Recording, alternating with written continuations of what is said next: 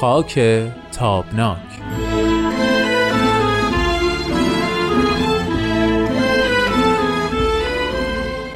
دوستای عزیز، همراهان با وفا، روز و شب شما بخیر. خوش اومدید به یک قسمت دیگه از مجموعه برنامه‌های خاک تابناک. به اتفاق دوست و همراه و همکار صمیمی و همیشگی این برنامه، امید فراهانی عزیز، به شما وقت بخیر و خوش آمد میگم و ازتون دعوت میکنم شنونده برنامه امروز ما باشید.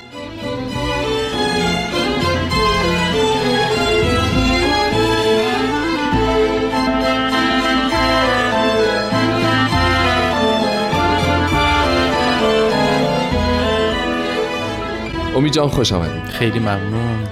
عرض بکنم که تو بررسی عواملی که ما رو از بین سالهای سی و دو میکنه، از سالهای قبلش میکنه و میرسونه به سالهای پنجاه و هفت، چند مورد دو, دو جلسه گذشته لیست کردیم که جلسه قبل به مقوله قانون و عدم اجرای صحیح قانون پرداختیم که خب سهمی داشته در به ثمر نشستن انقلاب اسلامی در سال پنجاه و هفت. جلسه گذشته اینجوری پیش رفتیم که هر کدوم برای خودم عجیبتر و جدیدتر و ناشناخته تر بود رو معیار قرار دادم، مثل همین قضیه قانون. بعد از اینها اگه بخوایم تو این لیست بررسی بکنیم، اون جنگ عرب و اسرائیلی که دو جلسه پیش یا سه جلسه پیش راجبش صحبت کردیم به نظرم خیلی جدید و جذاب و تازه بود. نمیدونم موافقی بر اساس ناشناخته هایی که من دارم، یعنی آنچه که بیشتر برام ناشناخته است پیش بریم؟ حتما، در خدمت. سلامت باشی. اشاره کردی که جنگ عرب و اسرائیل تاثیرگذار بوده تو انقلاب پنجاه و هفت. ببینید این سرفصل‌هایی که من گفتم بعداً نشستم فکر کردم راجبش و دیدم نه تنها اینها زمینه‌هایی در انقلاب پنجاه و هفت داشت، بلکه در آنچه که ما امروز هستیم هم آه. تأثیر داره. انقلاب و بعد آنچه که جامعه ایران رو تا امروز آورده، همه اینها به نوعی، حالا بعضی‌ها هی کمرنگ و کمرنگتر شده، بعضی‌ها نه، هنوز هم هست و تأثیر داره. واقعاً. و زندیت عرب اسرائیل همچنان در زندگی امروز ایرانی ها موثره. خب این جنگ عرب و اسرائیل چجوری در واقع، شاید بشه اینجوری سوال مطرح کرد که چجوری شد که خودش جزو اثرگذارترین یا جزو موارد اثرگذار در پیروزی انقلاب شد؟ بله ببینید، فی‌الواقع بخوایم درست فکر بکنیم هیچ ربطی به ایران نداشتیم ماجرا.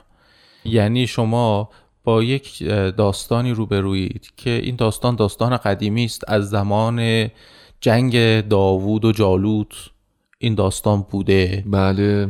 و این بگیر و ببند، این کش و واکش همچنان بوده.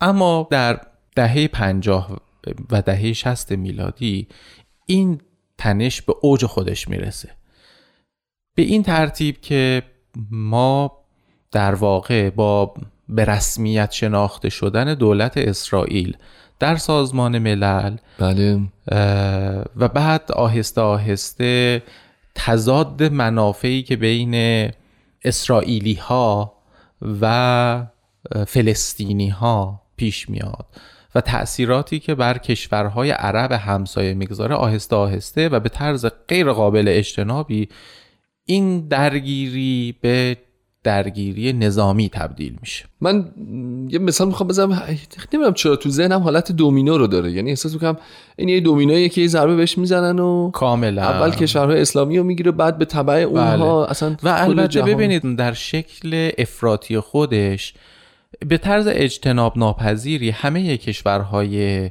عرب منطقه رو تحت تاثیر خودش قرار بله. میداد.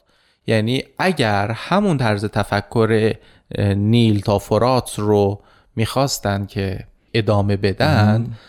البته پر واضحه که کار فقط به گروهی فلسطینی ختم نمیشد، مصر و اردن و سوریه و عراق رو هم در بر میگرفت. من میخوام بگم که این بنیادگرایی یا افراطی یا رادیکالیسمی که صحبت شد اون طرف هم تاثیرگذاره، یعنی بدون تردید جناح اسلامی هم تاثیرگذاره و یه وقتایی این موازنه رو اون طرفی بله. که اتفاقا داره به هم میزنه. نکته مهم اینه که مطلبی که شما گفتید اشتباه است. متشکرم. یه قطعه موسیقی گوش بدیم و یه دعوای نرمی با هم میکنیم و برمیگردیم. قبل از اینکه موسیقی گوش بکنیم، ببینید در اون مقطع، یعنی حتی تا دهه شصت، جنگ جنگ اعراب و اسرائیل، نه جنگ اسلام و اسرائیل. بله بله نه نه نه من تو مقطع زمانی یه... بهش نگاه نکردم توی بازه زمانی. ولی امروز نه، امروز دیگه اسلام و این خیلی کار رو حادتر و خطرناکتر میکنه که باید ما این رو یک ریشه یابی بکنیم که چه میشه که از یک درگیری قومی، درگیری اعراب و اسرائیل تبدیل میشود به درگیری مسلمین و اسرائیل و حتی مسلمین و یهود. نکته خوبیه، حالا بعد مفصل راجعش صحبت بکنیم، چون واقعا من تو همینم شک دارم که برخلاف اون چیزی که جمهوری اسلامی عنوان میکنه درگیری اسلام با مثلا اسرائیل، من هنوز احساس میکنم این تعبیریه که اونجا مطرح میشه. یعنی واقعا تو جهان اسلام فکر میکنم اینجوری بهش نگاه نمیشه. ولی چرا چرا ببینید چرا ببارد. متاسفانه میشه دیگه. یعنی شما میبینید که ترکیه هم که عرب نیست وارد این درگیری شده و به نفع و به نفع مسلمین و به ضرر اسرائیل وارد بحث میشه. یعنی مثلا فرض کنید نخست وزیر ترکیه که از حزب اسلامی هست میاد و مثلا فرض بفرمایید که با رئیس جمهور اسرائیل درگیری لفظی پیدا میکنه و مثلا روابطشون رو سر یک کشتی مثلا کمک به غزه به حداقل میرسونه. یعنی ببینید ماجرا آهسته آهسته هی دامن مثل دعوایی که اول بین دو تا بچه داره دعوا میشه، آره، اما پای والدین هم آهسته آهسته وسط کشیده میشه میاد. الان کار بالا گرفته، اما در اصل ببینید ماجرا این بوده که خب به طور اجتناب ناپذیری کشورهای عربی که همسایه دولت تازه تأسیس اسرائیل هستند بهش اعلان جنگ میکنن. این اعلان جنگ از یک سو ناشی از سیل در واقع آواره هاست و از یک سوی دیگر احساس خطری که موجودیت خودشون داره. یادمون باشه که همه این کشورهایی که ما داریم ازشون صحبت میکنیم، یعنی اردن، سوریه، حتی مصر, مصر. بله. عراق، اینها همه کشورهای تازه تأسیسی هستند که هویت ملی مشخصی ندارن و سابقه تاریخی. بله، اینها همه از تکه پاره های عثمانی هستند. بله. و حتی شما مثلا فرض کنید مصاحبه های اولیه یاسر عرفات رو میخونید، میبینید که تعریفش از فلسطین فقط شامل اسرائیل نمیشه، بلکه حتی بخش‌هایی از اردن و سوریه رو هم جزئی از خاک فلسطین میدونه. یعنی جنگ با اسرائیل که تموم میشد و به نفع مثلا فلسطینی‌ها، حالا نوبت جنگ با اردن و سوریه هم میرسید میرسید درسته. این رو در مصاحبه با آریانا فالاچی هم شما میبینید ذکر کرده. بله. من از طرف خانم فالاچی هم تشکر میکنم. این دومین باریه که شما به مصاحبه هایشون ریفرنس میدید. این یک خبرنگار دوست داشتنی. بله. دو اینکه علاوه بر خانم فالاچی تهیه کننده برنامه، شنونده های ما هم شاهدن که من چند دقیقه پیش دعوت کردم که یه استراحت کوتاهی داشته باشیم. بله بله بله, بله راست میگید. این استراحت رو داشته باشیم، بعد برگردیم. اگرچه بحث خیلی جذابیه ولی احساس میکنم از مسیر اصلی یه ذره دور شدیم. برگردیم به تاثیرگذاریش بر انقلاب پنجاه و هفت.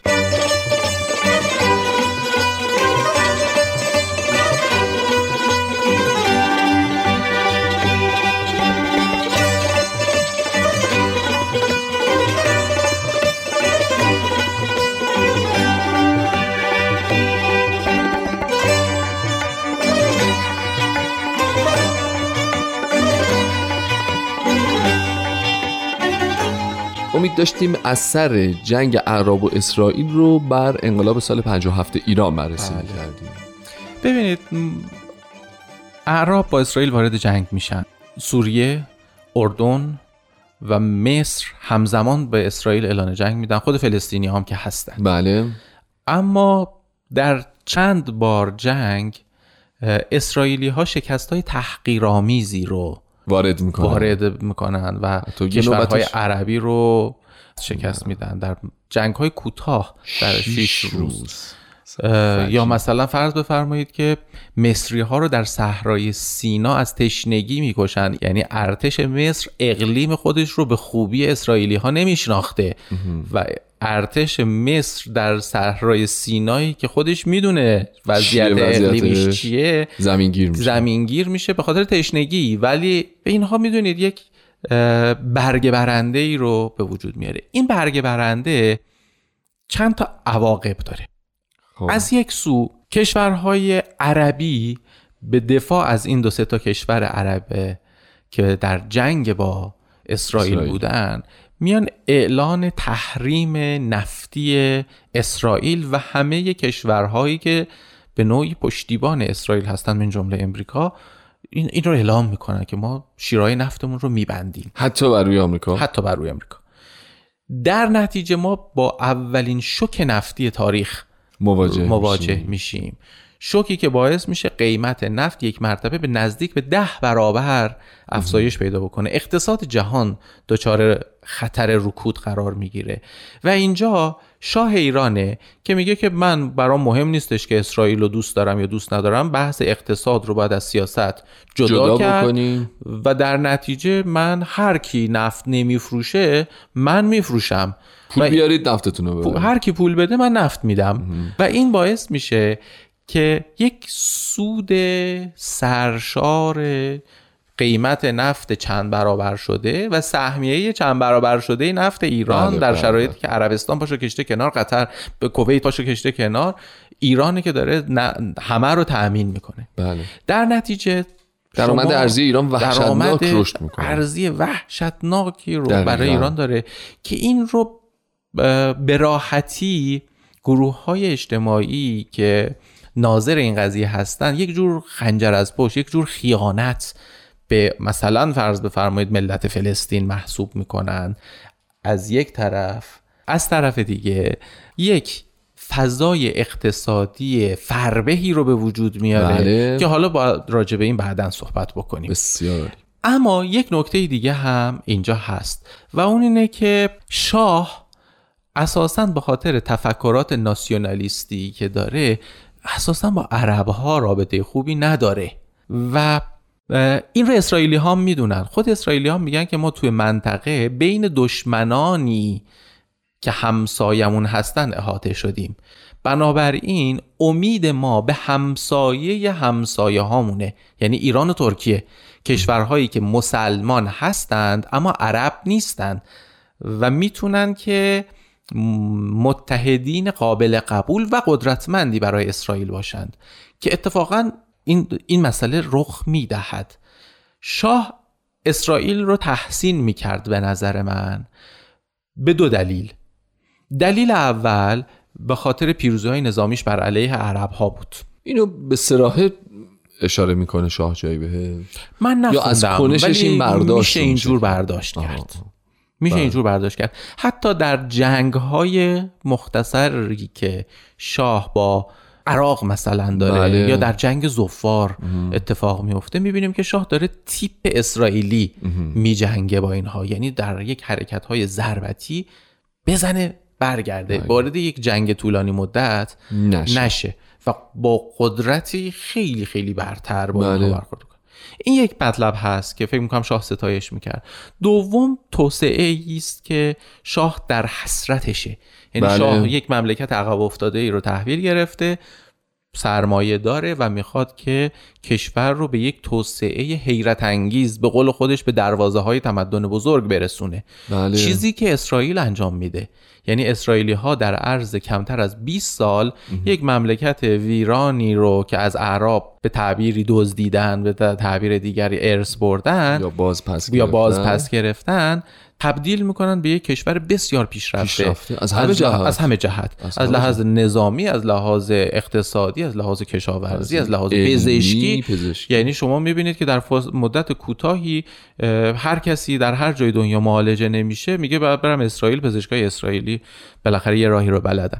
این رو شاه ستایش میکنه. صحراهای خشکی که مشابهش رو در بله. ایران هم داریم، فت و فراوون، اسرائیلی ها آباد میکنن. بله. نتیجه به نظر من رابطه نزدیکی است با بین شاه و اسرائیل، حتی اگر که به ظاهر نباشه، یعنی میتونیم بگیم یک رابطه، ممکنه یک رابطه نزدیک ذهنی باشه، یک رابطه کاریه بیشتر. آها. خب اما اون جنگ، این رابطه، رابطه روحانیت شیعه با شاه و میدونید مجموعه این تحقیرها و همه اینها رو وقتی کنار هم میذاره میبینیم که اسرائیل مستمسک خوبی است برای ضدیت با شاه، مستمسکی میشه برای مخالفت دیگران با شاه. بله بله خیلی راحت شما میایید جنگ اعراب و اسرائیل رو تبدیل میکنید به جنگ اسلام و اسرائیل، اسرائیل میشه مظهر شرارت، میشه مظهر نجاست، و این نجاستی است که با شاه همدسته، هم پیمانه. بله. در ایران هم حضور داره.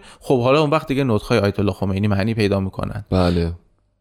اصلا به این معنی نیستش که من بگم که حالا کاری که اسرائیل داره میکنه بر علیه فلسطین یا کار خوبیه، یا شاه چقدر محق بوده که با اسرائیل رابطه داشته باشه یا نداشته باشه. من دارم این رو توضیح میدم که چه میشود که جنگ عرب و اسرائیل تبدیل میشه به یک انگیزه انگیزه داخلی داخلی در یک رقابت سیاسی داخلی ایران بین اندیشه ولایت فقیه، حکومت اسلامی و سلطنت مشروطه. خیلی عالی. پس به این ترتیبه که ما میتونیم نتیجه بگیریم که جنگ عرب و اسرائیل اگرچه از ظاهرش برنمیاد ولی عملا دخیل در مسائل داخلی ایران و تاثیرگذار. تاثیرگذار چرا؟ چون از کانال روحانیت داره تزریق میشه.